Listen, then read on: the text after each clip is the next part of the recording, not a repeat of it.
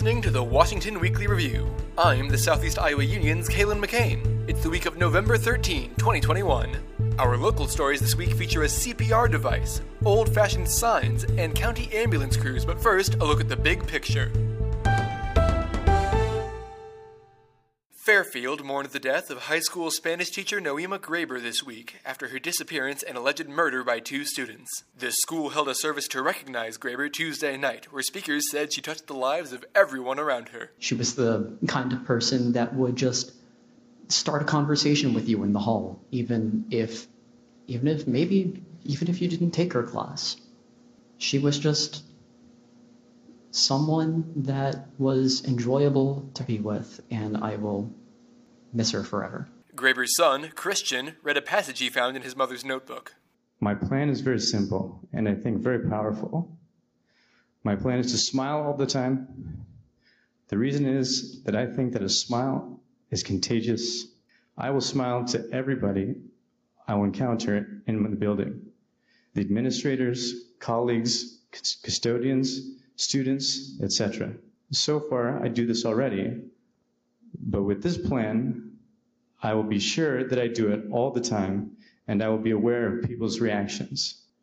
We, the teachers, must be a positive role model for our students. And even if the students forget about my Spanish classes, I hope they remember how and why to smile to life and to be honest.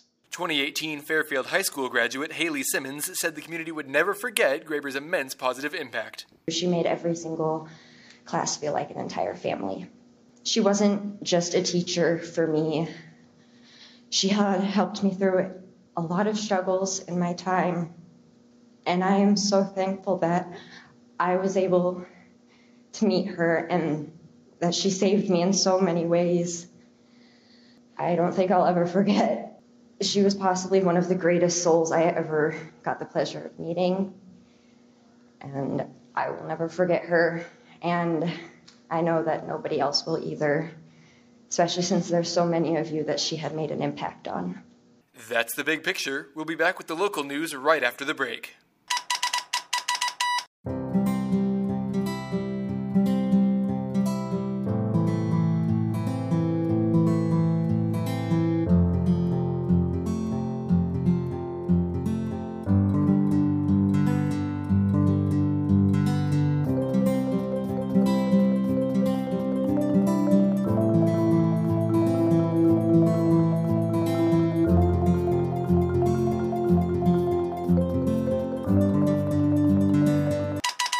Emergency medical services in Brighton have received a so called Lucas device, which the City Council bought with money from the Washington County Riverboat Foundation. Brighton EMT and Department Treasurer Wayne Gold said the device would help with CPR. Well, the Lucas machine is is a mechanical. Uh, it does mechanical compressions of the chest.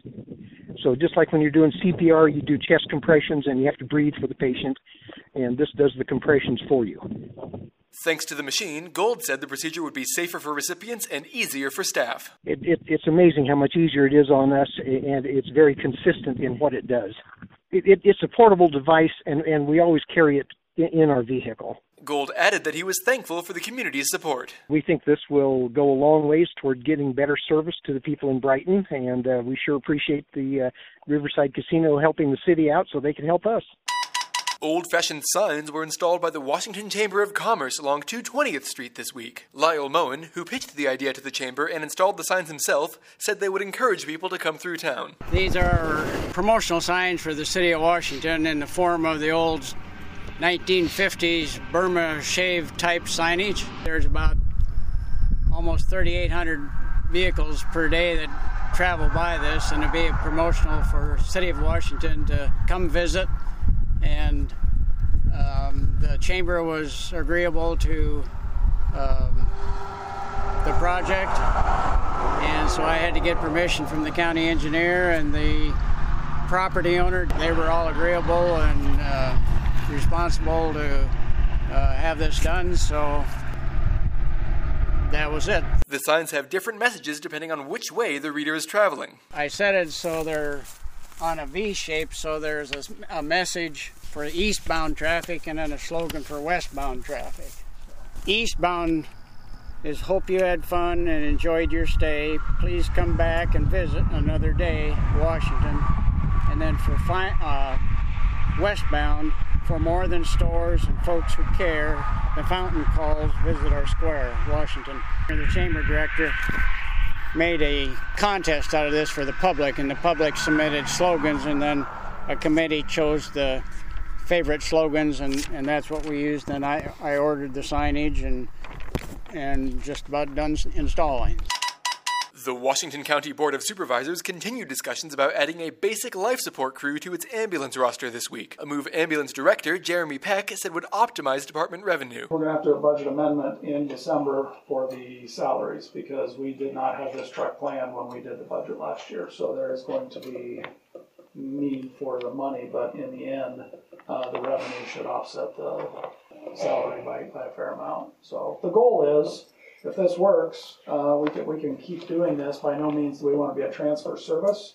Uh, but if we can not cost the taxpayers any money in a couple years, then that's my job, and I hope we stick to it. Since it wouldn't require a paramedic aboard, Peck said the BLS crew would be more cost effective. Still, he said he had deliberately overestimated the cost of the crew just to be safe. What I want to give you guys is absolutely the worst case scenario here of what we can come up with. So there's going to be days where we're not going to have part-time paramedics. We'll have to have the full-timers on there. There's going to be days where we'll have to have a paramedic on there. So in the end, we're trying to say that it should never cost us $39.41 for all of these hours that we have personnel staffed on this truck. But I wanted to give you what I thought was the worst case scenario. I didn't want to come in with a, a real high number and make it look real good. And then at the end of the season say, this is a bad deal, we, we come up in the hole or whatever because you should be wrong.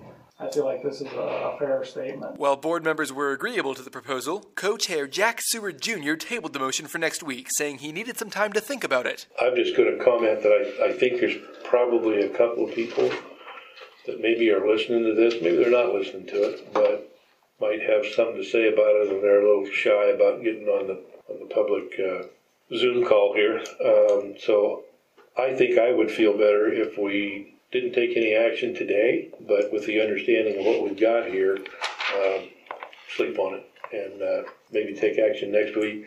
Seward later added that he would use the extra time to consult with others involved in the budget process. I suspect that our budget people here in the county um, may look at some of those figures uh, and projections differently. So I want to get all sides, both sides.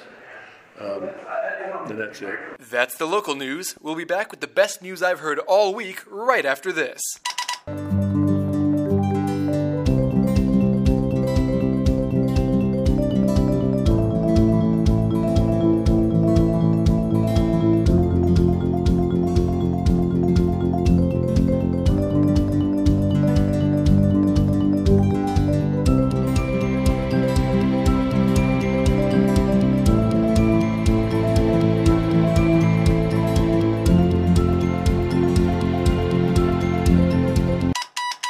Washington Public Library held its Dino-Vember program Monday afternoon. Youth Services librarian Janisa Harris said the dinosaur-centric activities were a hit. Well, Dino no- November's been around for a while, like a lot of other libraries do events. I did a make and take last year that was really popular during COVID, and I thought that would be fun to do an in person program this year. I just found different activities and kind of put it together. Kids usually like to do a craft, experiments are always really fun, and I feel like doing things with their hands is great. While Monday was the library's only event for Dino-Vember, Harris said the building's Facebook page would continue to post a story of dinosaurs running amok inside the building throughout the month. I've been um, putting, we've had dinosaurs loose in the library, so there's pictures on Facebook of them causing trouble. But this will be the main Dino-Vember program. People can check out our Facebook for what those shenanigans are. It's really been fun. And I've used my son's dinosaurs, and he thinks it's cool that they are showing up to the library. Thanks for tuning in. This podcast is copyrighted property of the Southeast Iowa Union, which is owned by Gazette Communications Incorporated, a Folience company. If you want us to read an ad or a message for you during the break, give our office a call. The number is 319 653 2191. Another way you can support the show is by sharing it with a friend or subscribing to it wherever you get your podcasts. This has been the Washington Weekly Review. I have been Kalen McCain. Have a great week.